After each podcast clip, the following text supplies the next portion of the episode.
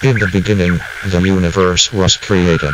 This has made a lot of people very angry and has been widely regarded as a bad move. This show will attempt to find the good, the bad, and the weird, and convey them in a seriously irreverent way. Get ready, adventurer, and As always, we apologize for the inconvenience.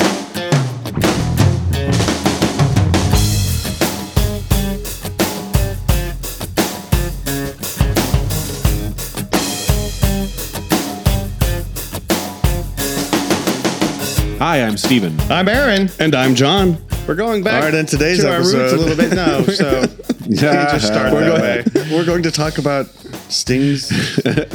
No. What I was going to say is we're going back to our roots with a little bit of an adventure episode. Had quite a number of adventures in the last week. We had or a lot so. of questions about one particular adventure that it seemed like it would be fitting to review all those questions Questions about what? about our trip to LA. I don't have any questions about it. Uh, it's not about you. Oh, I, do, I have a few questions about what happened after I left LA, but Okay.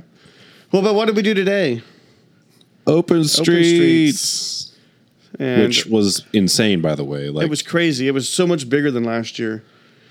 Well, they expanded it from, you know, they did Walker from 23rd all the way up into the Paseo. So they added another entire street to it.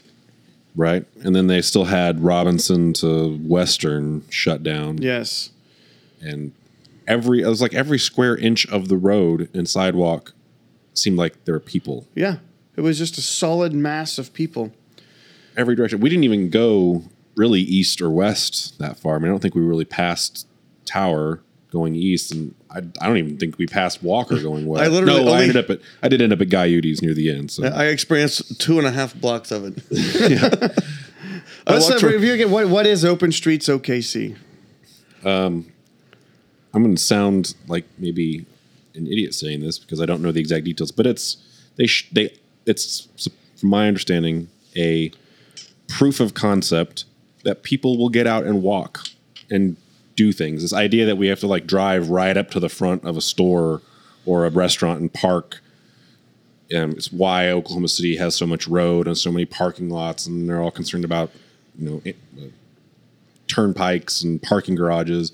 But the reality is, is here we've shut down one of the busiest streets in the city for a day, and like probably fifty thousand plus Yeah. people were just Easily. walking and biking and had kids and dogs, and Well, what's they have a is whole bunch of like health and wellness stuff set up. It wasn't like there was a there were live bands everywhere, or there was a lot of entertainment, or there was some kind of schedule of things to do. Um, there were just some booths that were set up that had Yeah, health related items, food trucks every some 20, 30 and of course feet. all the businesses that exist there. And what happens if you shut down the street and tell people to come out? Holy come out. shit! They turned out in droves. It's a bit of an antithesis to um, what we're so used to with the car culture and potato couch TV being inside culture. It's an event entirely around no cars, people on bicycles, lots of skateboards, and Yeah. being outside and communing with other people. That was one of the things I loved about it. That big new parking lot Yeah, north or south of the tower, they had shut it down basically and blocked it with food trucks. And so kids just, went there and started skateboarding and drove. And it was like, yeah, look, Well, that's, a- where I spent almost the entire time. I took my daughter and her friend over there with a one bicycle and one motorized scooter, and they spent two hours in that parking which lot. is also perfectly ironic because just to the north of there, behind that gray building, they just demolished a little like old little school skate skate, park. park. to try to make more parking. and it was like, and then over here you've got these kids taking over the parking lot to turn it into a skate I park. love. There was some like- kid on a. It was like a longboard on one side of the closed off parking lot across from the tower, and he fell off of it or jumped off of it, and that skateboard just shot towards the other end of the parking lot where these two like brand new BMWs parked there, and Yeah. we were just standing there watching it, just like waiting for total disaster to happen, and that thing perfectly just went right underneath that car between both of the wheels, hit the curb and bounced up and went the other way, like didn't even didn't even touch the BMW. So yeah, open, wild. open streets is. I mean, the, you know, the businesses there, I think, all killed it. The pump. I'm was, stunned Oh, was at the success of Open Street. Stunned. yeah, I would have mean, never expected that. I would have never expected them to then add Walker to the north, that then went up into the Paseo. Yeah, when I heard they do that, I thought it was a little ambitious. Like I was like, really? It didn't seem You know, like there'd be enough too. people. They but packed it. One hundred percent. And that was cool too to bring the Paseo into that fold. Yes. I mean, we went up there and saw Amy and Paul from Six. well, it gives people a chance too to realize that that strip of Uptown on 23rd Street, it's not that far from Paseo. No, I mean they're Like if you were to go park on 23rd Street, you could still, even if the streets aren't closed, you could still walk all that. Well, and we've heard that from Ian and Haley. The pump is technically in the Paseo. it yes. is. It is. It is That like the, north the wall- border line literally wraps around the pump. Yeah. So I mean, the Paseo and Uptown are connected directly. So I mean, Open Street's fantastic. You know, they had another successful one they did down in Cap Hill. Oh, that's right, they did. Yep. So I think this the, today And was that the area third is one. just barely starting to sort of be redeveloped and come around. So I mean, if they keep doing that and it keeps growing, it's going to be crazy down there too. And I'm glad that food trucks are back. I've missed them a lot. oh my I god, I had a I know we made fun of them I had a, little big bit, but- boy jerk chicken I loved sandwich. them. I don't even know the name of the the food truck because it wasn't on there, and I didn't. I was. Uh, it sounds like you're talking about Clem's Smokehouse. It Is could have that been. it? Clem's Smokehouse Maybe. that has the jerked chicken. by the time I got it, though, I'd been in the sun for three hours with Yeah. two little kids, and I was starting to feel a little cranky. I wanted I just wanted to put. I just wanted to put food in my face. We wound up getting um, gyros, or as some girl in line called it a gyro. At Let's Do Greek. She, yeah, she got herself a gyro. It was actually very clearly written on their chalkboard of how you pronounce it, and it, they spelled it Y E E R O S. Ye Rose. There it is. Sounds definitive. Greek. I'm still an Okie, so it's a gyro. If you want to argue with the lady from Let's Do Greek, I think she would it's probably not a kick your ass. gyroscope. it's a gyroscope. Right, but gyroscope isn't a Mediterranean word. Yeah, I don't think those have the same root words to them. But I got some baklava and an orange Fanta soda, and it was but freaking delicious. I'm going to segue us because speaking of walking versus driving and commuting, I mean that was something that when we were in LA, regardless, we'll get to why we went to LA in a second, but we went to Hollywood. Hollywood specifically, we hung out in the Valley. But I mean that's a car that place is a car cars. culture. There's I mean, no sidewalks anywhere, really. and even the people we were with were talking about is you drive everywhere. You don't have a car. You're sure. They're just now getting like some subway systems and stuff like that. Yeah. But but even e- these locals that we were hanging out with, you could tell they're like, well, I think there's isn't there a station over there? Like, no, no. Well, can't you park? No. I mean, they had no idea. Even so, Right. obviously, it's not very. It's not part of their travel travel culture yet. But I think we're at a point where if we can start now and shift that mentality now, we won't wind up where LA is because uh, there was a lot of similarities I picked up on when we were out there. I mean, from being driven between different districts. Yep. Um, we ended up in NoHo, NoHo, North which is Hollywood. North Hollywood. That's where we had In-N-Out Burger. which was interesting because as we entered into NoHo, they had this big district signage going over the huge road. It was like a That was a six cool lane sign, road. yeah. it was this cool artistic sign. Obviously, it'd been a collaboration of some artists or something. And I also noticed there was mur- there were murals on things. Like it, it had a. It was older than the stuff that we. My had. favorite part of NoHo was the six-story Toyota dealership that had about a hundred mannequins, The mannequins, dressed yeah. and just stood up facing the street. That was creepy. It NoHo looked, being North Hollywood. it looked like one of those weird sci-fi movies where like everybody's suddenly compelled to go up Yes. to a roof on the And edge of the building off. and jump. Like we pulled in and it's like, why are all these people standing at the edge of? Oh, they're not. people, they're- They were dressed better than me, though. Yeah. Well, it was not. It was a nice change of pace to take a break and go adventure in another city. It'd been a long time since I had done something like that because Yeah. we've been so immersed in what's going on in Oklahoma City, and then to jump out of that and and experience something completely new, and to see how much we are becoming like that, and what we haven't become, and what we haven't achieved yet. Yeah. So why did we go? Like, there's actually a really weird and interesting story as to why we went to LA and who we went to LA to see. So I have I have a concert bucket list that I'm always eager to mark something off of. And the very top slot of my concert bucket list has been David Gilmour for years now. David Gilmour, the lead guitarist of Pink Floyd. Um, And I'm a- and huh? And Vocalist. vocalist, great. Well, I think he's a better vocalist than Roger. yeah. Um, But I'm a huge Pink Floyd fan, and I've seen Roger in concert. I've seen him like five times now, but I'd never gotten the chance to see David.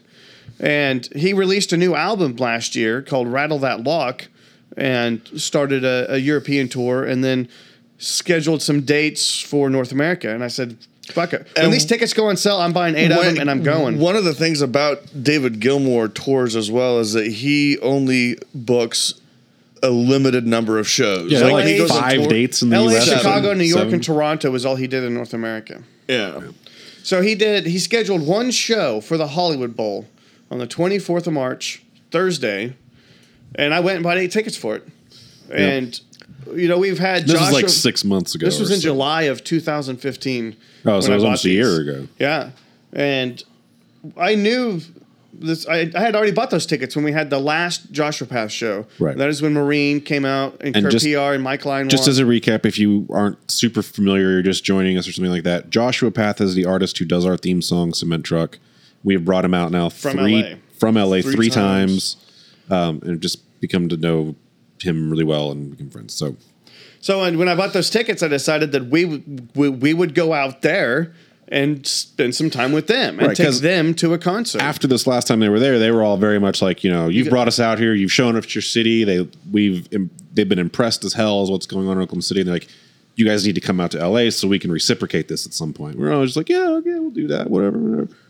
And we did it like gangbusters. Me and John and Steven fly fly out to Burbank on that afternoon, and Josh Joshua Path comes and picks us up, takes us to our hotel room. We check in, and then we immediately go over to what is called City Walk at Universal, Universal Studio. City Walk. Well, Yeah. actually, we tried Studio? to go across the street to El El Bar. Bar. It was, a was bar right across the street from the ho- from our hotel. and it was called El Bar. It had this cool old wooden like monastery door, but it was closed. But so anyway. So we went to we went to Universal Studios, the the theme park, and they have just this large touristy area of bars and restaurants. And we went to a bar that had um, a mechanical bull. Yeah. And so we did some shots of Jameson and had some beers, and all four of us took a crack at the mechanical bull. Which we found very ironic. They brought us out to LA. The first thing he shows us is like a bull. cowboy themed bar. We're like, Josh, we're we're from Oklahoma, man. Well, oh, Like, funny is I had never been on a mechanical bull. I mean, that was the other part. I knew. Had to go out to Hollywood to get on a bull. That's The actually other- the third time I'd done a mechanical bull. The other interesting significance of this trip is March 24th was exactly two years to the day of The- when we brought Joshua Path into this very The room. first, oh, and we were we were pitching the idea of a podcast. We were like, yeah, we kind of had this idea or a podcast or whatever. And he puts his phone on the table and tells us to interview him. something And- we've never released. no, we haven't because it's not very good quality. It's kind of hard to understand. it was just done on an iPhone. But it was that was the very first time we all sat in this room and recorded something together. And that yeah, two years to the date. It was uh it was kind of a nice benchmark of of where we've come in the last two years. That's also the day that they're in Saturday detention in the Breakfast Club. yes, it just is. to let you know. March twenty fourth, nineteen eighty four, Shermer High School, Shermer, Illinois, eight oh six two. So yeah. So oh anyway, he shows us the place at City Walk, which is at Universal, not the same City Walk like we had here. Nothing. nothing totally at all. different. Totally, City totally Walk. different. and then after that, we go to a restaurant, Uh, the, uh, the Mercado. Mercado, which was a real. I mean, I walked in there and I was just like, I could totally see this place opening. Absolutely. I mean, it actually kind of reminds me of. It's not the same type of food, but like aesthetically, it reminds me of Cultivar. Just Yes, opened. Absolutely. like Yes. I, I almost like they stole the style not to say that larry stole that styling Right. but it was very very similar and you know very nice good food and craft cocktail all kinds of crazy Cultivar's mezcal open cocktail. right? oh yeah Okay. by the way cultivar open you should go check it out Yes.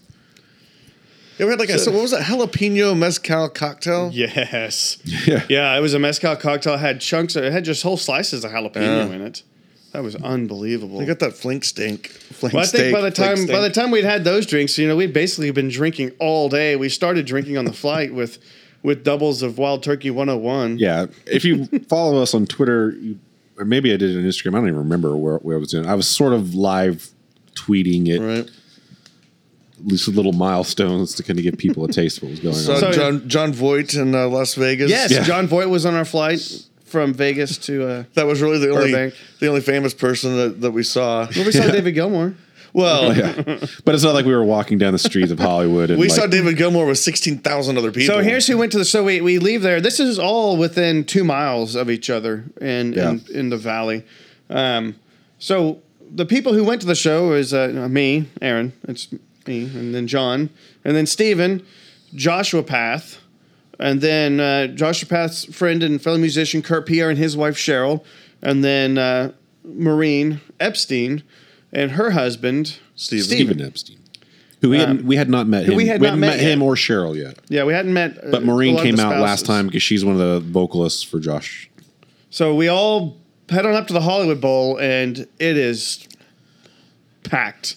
Like they, yeah, we're sold- hearing from people that show. they've never seen the Hollywood Bowl this completely packed. And, if you've never- apparently, they don't ever do shows that early either. Right. Like this is the earliest they've ever done a Right. show at the Hollywood Bowl. And if you've never seen the Hollywood Bowl or heard of the Hollywood Bowl, it's the world's largest natural amphitheater. It is Um, beautiful. and It it's is. extremely steep. Like if you're in one of the higher up sections, it's uh, it's quite a workout to Yeah. walk up to those seats. But once you're up at the top, when you're sitting there looking out over, it's a, a clam a clamshell style um, open stage, and then back behind it is the Hollywood Hills. You Bandshell. Bandshell, that's it. Bandshell. Clamshell. Okay, whatever. anyway, um, but you can see sit there and see the the Hollywood sign behind the stage. So it's it's a really cool view, really cool setup. What's really impressive to me Beautiful about that place is you can't see it until you're inside In it. Inside of it. Because Maureen kept pointing at it off the highway. She's like, "Yeah, you see the lights? They they turn the big spotlights on above it." She's like, "Yeah, it's right there," and we could see the lights. And we were driving into it. We even parked, and I still was like, "Where is this thing? Like, I don't see it." And then you sort of wind through the gates, and all of a sudden you turn, and there's this weird Yeah. natural scoop in the side of a mountain. That's a good way to put it. It's, yeah, it is, it is. It's like a scoop. Yeah. It was so cool. And that show was ridiculous. And uh, d- um, we met some cool people there that night. Um, there was a, a couple of girls in front of uh, me and Josh, and they were about as into it as I was. I don't think Yeah. Josh is a, as much of a diehard Floyd fan as I am, um, but these girls in front of me were just losing their minds. And when it was over, I found out that they were from Florida and that this was a concert bucket list of theirs, and that they had traveled to Hollywood specifically to see just that show. Well, was she also there? What didn't her uncle play with UFO So, over at? Uh, Th- that, that's a good segue into into uh, finding out what we were going to do for Friday night. well, I'm not done with David Gilmour yet. okay.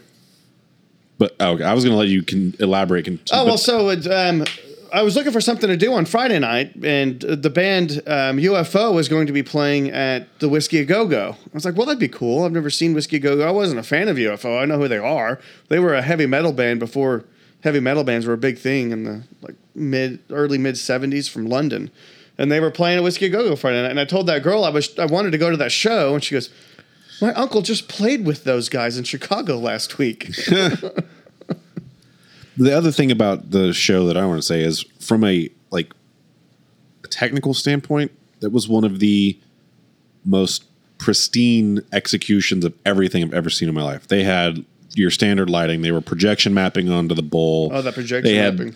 lasers going, uh, but then also the sound. Like I was sitting kind of back off to the left. Like I was not necessarily in what I would say was prime seating, but there's really not a bad seat in that Right. place but I had like an amazing stereo image and like could fe- like it sounded like I somebody was just playing a Pink was- Floyd album really yeah. loud and that is extremely difficult in almost any situation, especially a big outdoor amphitheater like that. So those that whole thing was just mind blowing. and they had the world's large. I swear to God, the world's largest fog machine. it was this. There was this massive metal bank up at the top of the amphitheater, and it had these massive uh, plastic tubes running down the sides of the hill by the seats.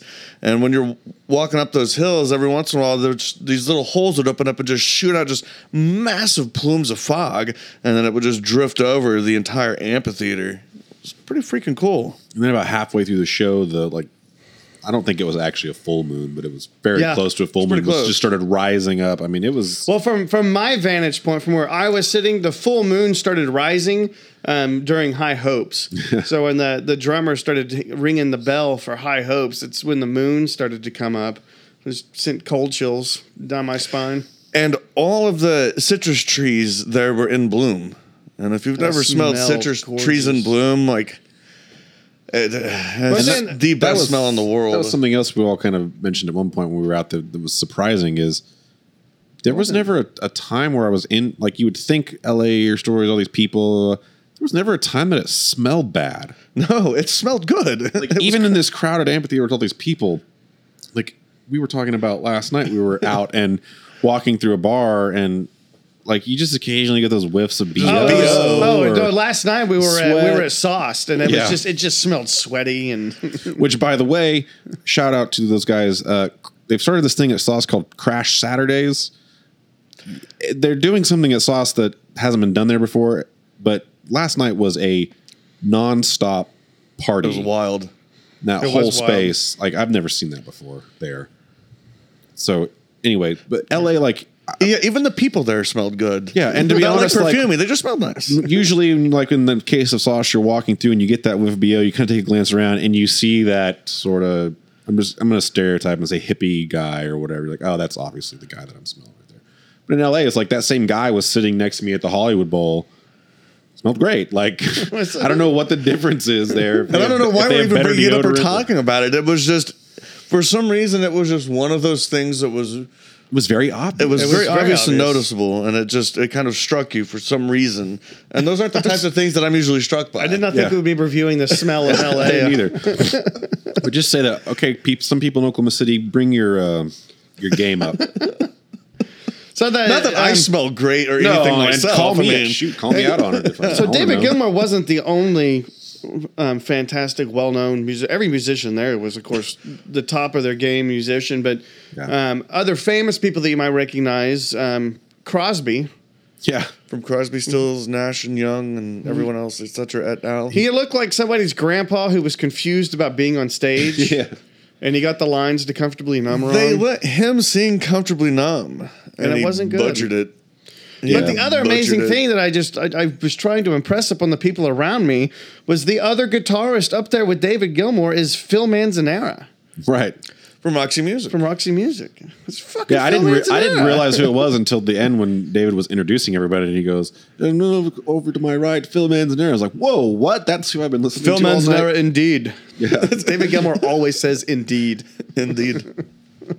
and then, of course, the Run Like Hell when they busted out the fireworks show I at came the end. straight up off of my seat when that happened. So uh, the song "Run Like Hell" off of uh, um, the Wall, as that song was gotta coming to an end, they just shut off. It was one of the biggest fireworks displays I've ever seen. Just thousands of dollars of And you're fireworks really going. close to it, Yeah, too. I mean they're Yeah. right there off the top of the stage. Um, and it was. The I think maybe ener- more- the more like energy behind that- the stage, but the yeah. energy that came out of the crowd Yeah. when that happened was palpable. Everybody just immediately went up in the air, like they were in some kind of ejector seat. And what other memorable songs that he did? Shine on You Crazy Diamond and Sorrow from a Sorrow. momentary lapse of reason was wonderful, and Fat Old Sun. but he ends every show with comfortably numb, and that's he does he does time and comfortably numb, Yeah. and that's the, those are the crowd favorites. But the course. lasers, the the banks of lasers that they had. So did you go walk? did you walk by those? Well, that there bank were of point when all those green lasers came on, there was a guy beside me who goes, God damn, that's a lot of lasers. it was a lot So of I was lasers. watching some clips of his show in Toronto, and they took all those lasers that were shining up and shined them on the stage. So hmm. the because that was that, that was an indoor venue. So David Gilmour, a fan of the lasers, Yep. and utilizes them well. Whoever his lighting guy is, that guy's a, a mad genius. Yeah. So yes, that was an amazing, just amazing oh, yeah, experience. it was great. It's to go, all of us to go out there with our friends who'd, who'd been who have gone out of their way to come to Oklahoma City three times and bring a taste of LA to here to finally go out to where all that originated and experience that with them was a, it was a nice treat. So yeah, I mean, so definite shout out to Josh and Kurt and Cheryl and Maureen and Steven. and then uh, we got to meet Stephanie the next morning. Josh's wife. We went and had They- uh, breakfast with Stephanie, Maureen, and Josh. They were great hosts, great ambassadors. Yeah, Yep. And At then Vivian's was that the name of that? yeah, place? Vivian's Mil- uh, Millennium Cafe. That's where we had breakfast the next morning. Yeah, it was awesome. Yeah, that night after that show was over, we tried. We had some ideas in our heads of of trying to do something afterwards, and we were just too tired to make anything materialize, and ended up just going straight to bed. Cheryl brought us cake. Cheryl brought us coffee What's cake. that? We thought about No, driving, rum cake. Rum cake. rum cake, and we thought about driving down, cruising down Mulholland Drive, you know, up on, on top of the ridge that divides LA from the valley, but we just couldn't. No, couldn't, couldn't get the energy it. up. But yes, because the the next day after or that, ne- morning when we had breakfast, um, Josh and Stephanie flew out to Italy, Italy. which they're still there right now on a two week vacation. in the Italian countryside. So. Stephanie and Josh left, and then uh, Kurt and Cheryl weren't going to be able to do anything that Friday night because John and I had plane tickets to le- come back on Saturday. Right. And I had to come back Friday. Stephen left on Friday.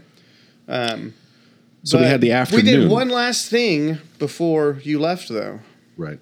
after breakfast. And Maureen's husband, and this was courtesy of him, who we again we had just met him, but he is the media relations person for NASA JPL. Like so when you see those really crazy videos that come out of NASA JPL about, you know, showing you renderings and things and different their different projects that they're working on, those that's him. Like he's the guy Yeah, that makes those videos. And JPL, that's the Jet Propulsion Laboratories. This is the part of NASA that if you ever see anything about the Mars landers and Mars Right. rovers and, and Voyager and everything, And that even- comes out of JPL. I didn't know this until he clarified it at the beginning of the tour he gave us that basically what JPL is now, it started as this entity as a part of the California Institute of Technology that was doing rocket research. These crazy college kids wanted to blow up rockets and they like go go out here Go to the riverbed. go away from the university to the riverbed and you can blow stuff up out there and eventually that's where the JPL campus is but now what it is more than anything is it's basically the unmanned section of NASA so you've got one section that was shooting you know space shuttles and sending people to the moon and all other stuff JPL are the ones sending Voyager and the So robots the JPL unmanned is the Robotic Research yeah. Center. And they It's- currently that's where have they- like 15 or 17 active deep space Right. Yes. missions And because of that, they call JPL the center of the universe.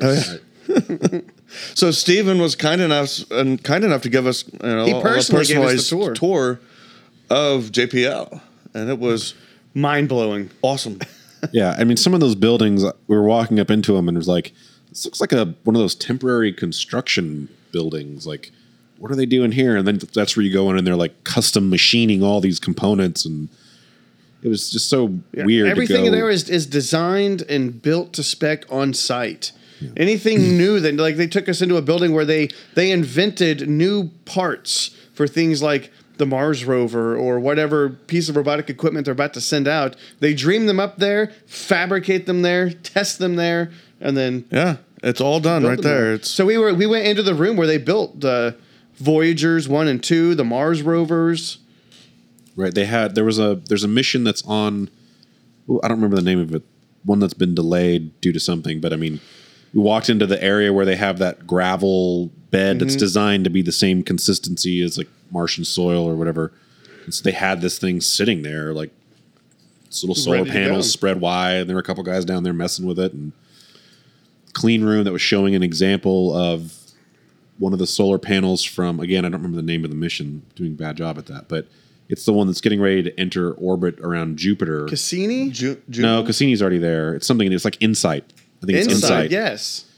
Um, so it's actually getting ready to enter orbit around Jupiter on July fourth, which apparently was just a coincidence. Yeah. But they had one of the big solar wings sort of mocked Oh yeah, up because we in didn't the have an clean room. insight party on July fourth. Right. But it was crazy. And there was so much. I mean, there's history because you can tell the buildings are all built over decades, you know, from the on 70s. the hills of uh I'm brain farting the town that this is in Pasadena. It's out near Pasadena. So you know all the rolling hills of Pasadena. Talk about it. That was another thing where walking around that campus, you were either going straight down or straight up Yeah. wherever you were walking.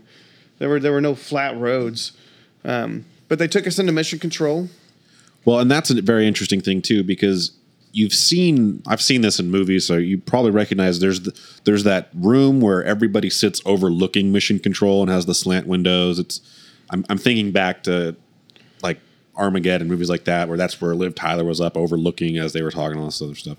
And so that's where Steven had taken us because that's as far as the public It's goes. the observatory room. Right. And as we're up there and he's pointing out all the screens and like it's crazy to like it's like, oh yeah, I see that screen there? All of that thing, that's all the raw data coming back from all of the deep space missions. The raw data.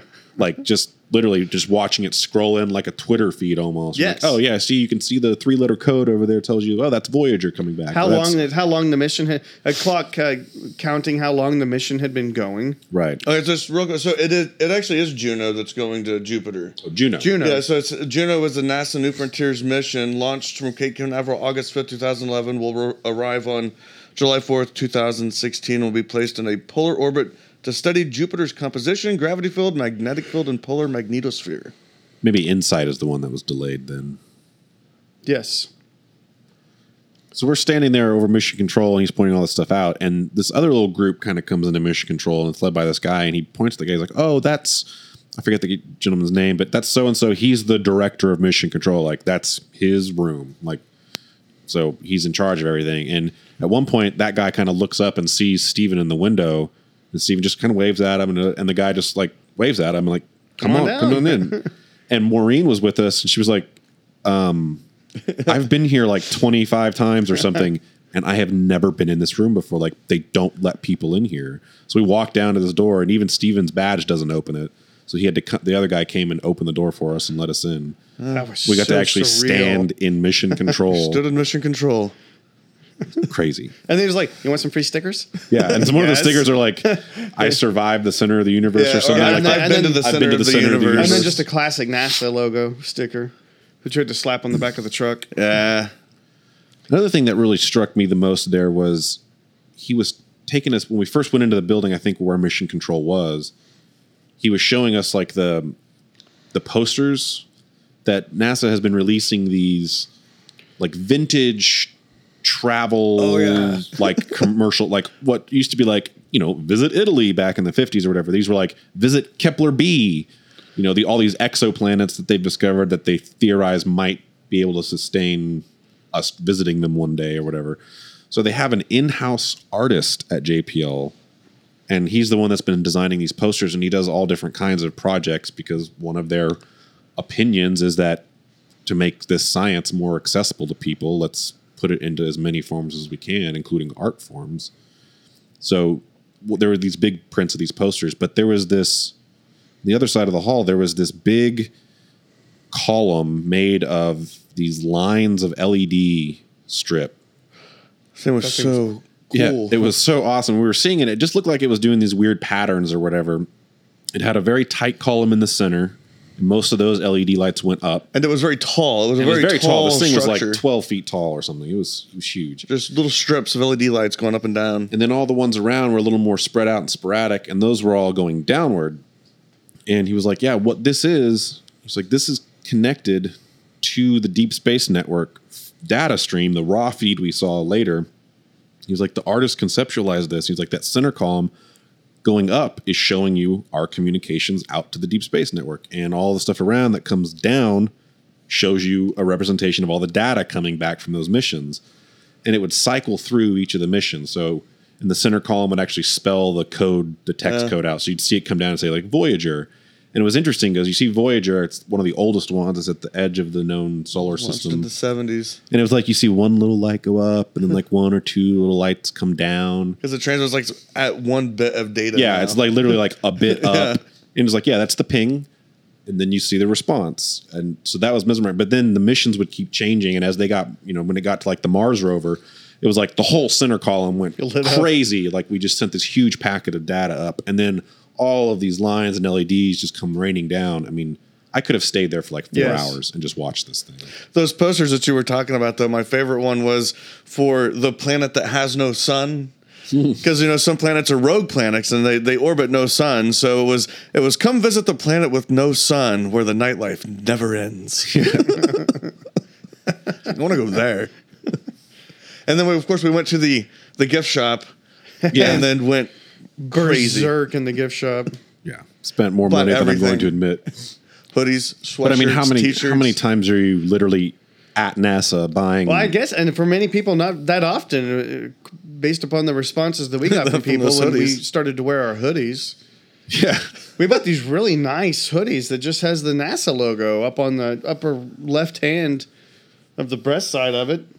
And when people would see John and I walking around wearing these NASA hoodies, they would go, "You work for NASA?" Well, usually they didn't even ask us if we worked for NASA. "You They work just for started NASA." talking to us like we did work for NASA. It was very bizarre. but I guess that's not that's not a normal logo that you usually see on. That's one of the things I've realized too because I was wearing my T-shirt one day, and yeah, you don't you don't really see people walking around wearing NASA You know, I was logos. I had that thought, and then a friend of ours on Facebook the other day popped up, and he had a picture of himself with his kid, and he was wearing a NASA shirt. okay. That's what I like. Uh, I got a standard NASA shirt, but I also got this like sort of retro JPL shirt. That's just aw- like I've never I'd never seen the logo before. It's like an old school Uh, JPL logo. I really like that one. I love them all. It's great. Great souvenirs. So then we left JPL, and that's when we went to In-N-Out Burger. and North Hollywood.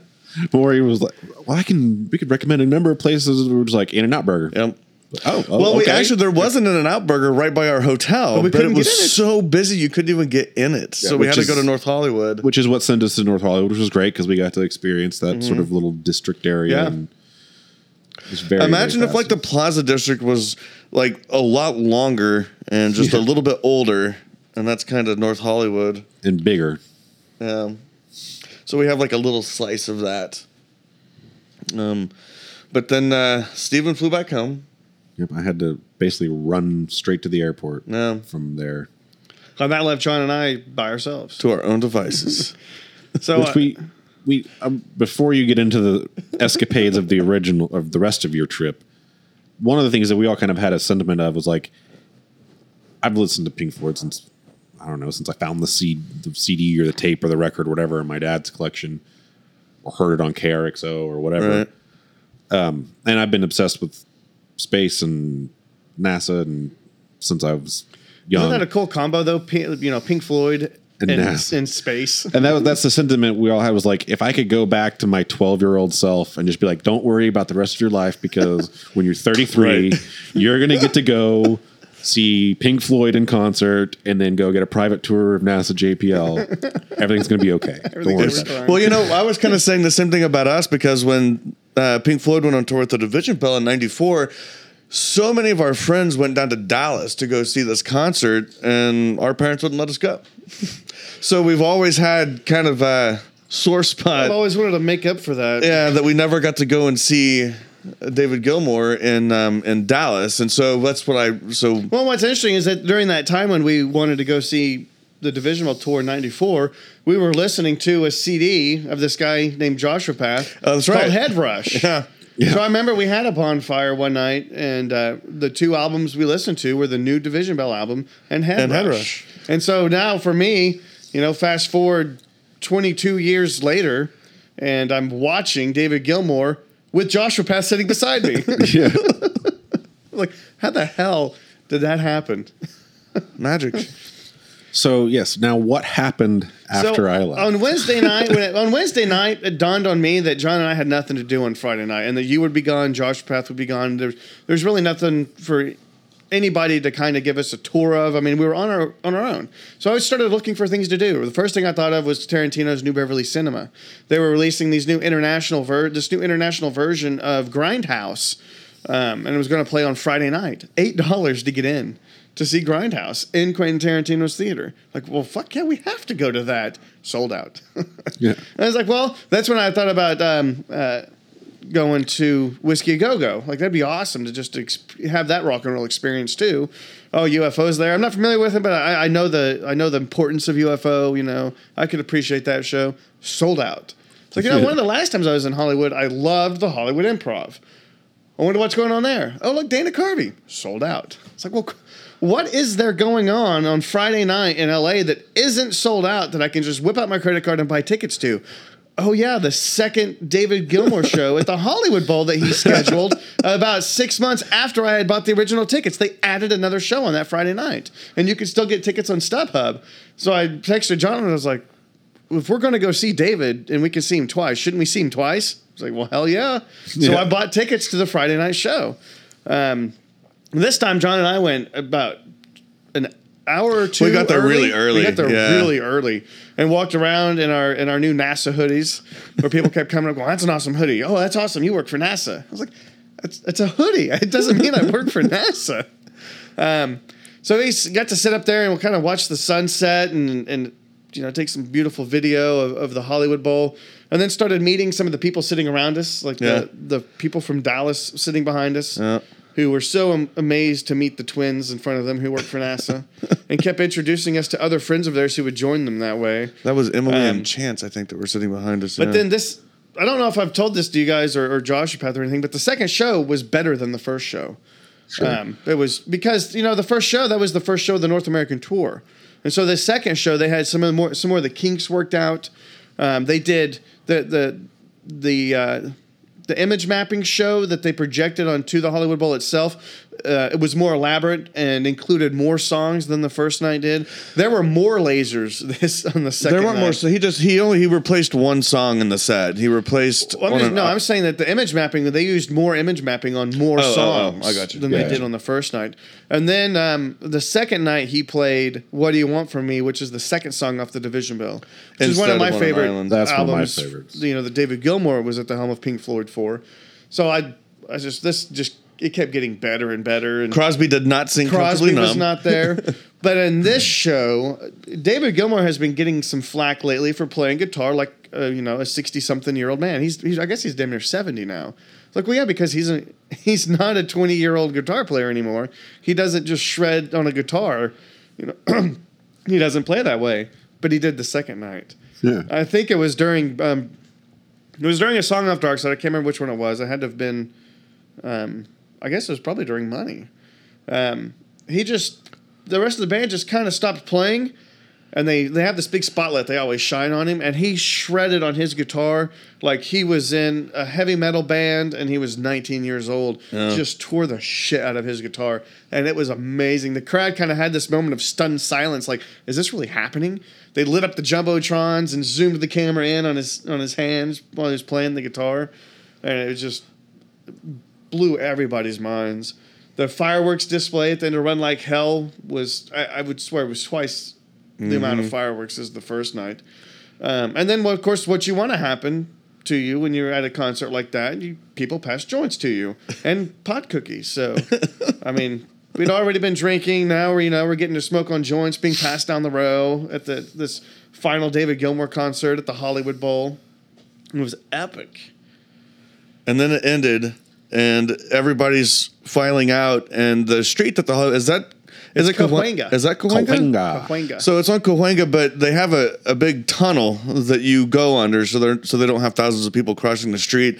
And as you come up from that tunnel, there's a parking lot, and along this sidewalk, there were there had to have been like 30 people, and they were all um, selling hot dogs, but they had these things strapped to their waist that were like little miniature like cooktops They were miniature flat grills with tiny miniature propane flat grills tanks with propane tanks on them, and they're just sitting there cooking up these Nathan's hot dogs with like jalapenos and stuff, and they've got these holsters with ketchup and mustard in them, and He's it got just like this pouch on his back that has the buns in it. He reaches behind him, Yeah. whips out a bun, puts it on the flat grill for a little bit, pops it over, slaps the hot dog, and he's like, "What do you want? Condiments?" And he just starts throwing it on there, and then he just puts it in this wax paper and hands it to you. And there's some lady standing there that you pay for it, Yeah. and all of a sudden you're just walking on the street eating a hot dog. Every the the whole entire both directions of Cahuenga were just packed solid of people leaving the show, and they all had everybody had their windows rolled down, and they, everybody was playing some different Pink Floyd song. and so we're munching on these hot dogs, and then just basically just walk around and turn down onto Hollywood Boulevard. And start walking down the, the sidewalk with the stars on it, and I wasn't really paying attention to those stars at all. But I just happened to look down to see, and saw the Bee Gees star, and it was.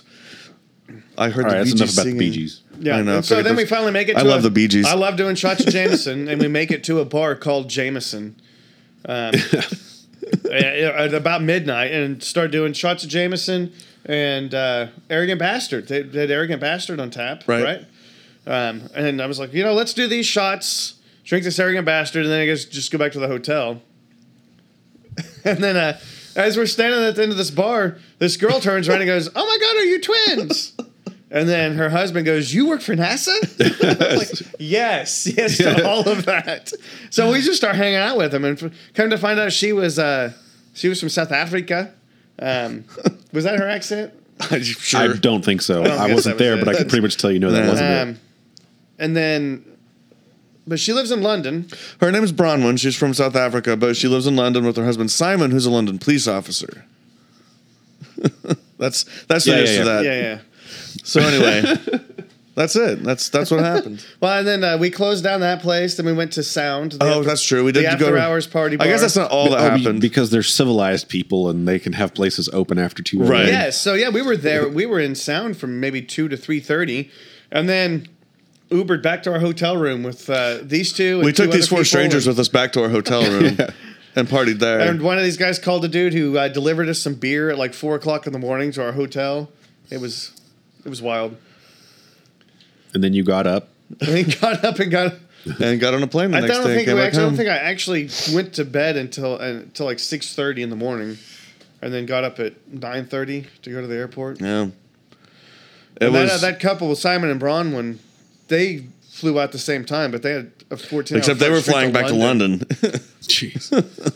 So we had a we had that that second night was a quintessential LA experience. yeah. I basically came home and went to bed. yeah. No, you didn't. You did the caffeine crawl that Saturday. Well, that was Yeah, yeah, Saturday right. morning, though. You guys are talking about Friday oh, that's night. true. Yeah, yeah. Yeah, I had to come back because I was leading the first bike route we ever had for Caffeine Crawl, which was awesome. Because now that we have Clarity and Urban Tea House up here, there was this. There's a nice little pathway of coffee and caffeine shops between Clarity and Cuppies. Oh. And Junction parked over by Blue Garden again. That was awesome. And now we have uh we have another event coming up this week. What week? This week. I don't think so. What event? It might be Uh, too late. Uptown Uncorked. oh no, that's right. This Oh, is coming yeah. out of a month. So yeah. Yeah, Uptown Uncorked going to be on Thursday. Well, actually, there's like four things happening on Thursday. Well, the one I'm going to. just wait, wait. just to give some service, Westerns on the Lawn is on Thursday. right. Starlight Supper is on Thursday. Right. Uptown Uncorked is on Thursday. Ooh, and I on think there's something Tuesday, else. the, on Tuesday is the Oskar Blues yes. Plaza Oh, pub Plaza crawl pub Go because get Oscar some Blues is going to be chub, here. man. Some old chub or Oscar some Blues Del Scotch Scala. Ale. So yeah, it's going to be another great It's week. gonna be a great week. City. Live on the Plaza uh, Earth Day. And live on the Plaza Earth Day is Friday. So this is we're getting back into festival season. We're coming oh, back. Oh, and I, I better mention also that ACM's Metro Music Fest is on Friday. does anybody even go to that? Yeah, there's a few people, just a couple. So this is a busy week. Check your calendars. Get on Facebook. There's a lot of fun stuff coming. I highly just- suggest going to Uptown Uncorked. I mean, and that was the feeling. I, a couple of people I ran into open streets today was just the sentiment was like something about that event specifically, just in a weird way. I felt more like just additional galvanizing of this city as man. If you think there's nothing to do, you're just you're not paying any attention to anything. and I definitely heard several times a day, wow, I love Oklahoma City. Like, I love this town. Because people were getting out and experiencing it on foot and interacting with each other and Well, there was a point where we were sitting. people watching was we insane we had, today. We had camp when we got our euros. We camped out in front of what's about to be the bunker club Mm-hmm. because there was nobody sitting there. and It was a nice little shady nook. And so we were just sitting there. And something I noticed as people were walking by the the tower strip because it's kind of right now. It's, it's still it's obviously bright because of the sign, but it's still dark in terms of there's nothing there yet. Like nothing is built out, nothing is opened yet. I could just see people like all of them just looking Everybody's so in the curious. windows, and it, it just made me realize like the minute that's done, it's going to fill this big gap right now that mm-hmm. exists in 2030, at least from for that eastern edge of it, because you'll basically be able to go from, I would guess Basil is probably the easternmost thing that's not a McDonald's, all the way, Down to Guyutes. yeah, basically down to Guyutes before there's ever a break in nightlife or even day life. I mean, Oh. bars and restaurants and retail, and it's just insane. It's vibrant. It's alive. It's crackling. So there you go, an urban adventure An urban adventure outside of OKC. across multiple weekends and multiple cities. Yes. Do we get to sleep now? No. Yes. No, you don't. I'm going to go sleep now. So get off your butts. Go do something. Yeah. All right. We'll see you next week. We'll see you next Get week. out of here. You've been listening to The Wafty Show with Stephen, Aaron. And John. As always, we need to thank Joshua Path for the use of our theme song Cement Truck off the album Between Heaven and Jonestown, recorded by the magnificent Kurt PR. Kurt's awesome. That is available on iTunes, CD Baby, and anywhere the internet can be found. Remember, as you go out to visit our local places and events, make sure you take care of those who take care of you. Tip your waiters, waitresses, bartenders, musicians, and artists. They're out there working hard for you. We come out with a new episode every Monday. You can find us on iTunes by searching We Apologize for the Inconvenience, where you can subscribe, rate, and comment. You can find us on Twitter and Instagram at Wafty Show. Facebook.com slash Wafty Show. We'll, see you next week. Woo!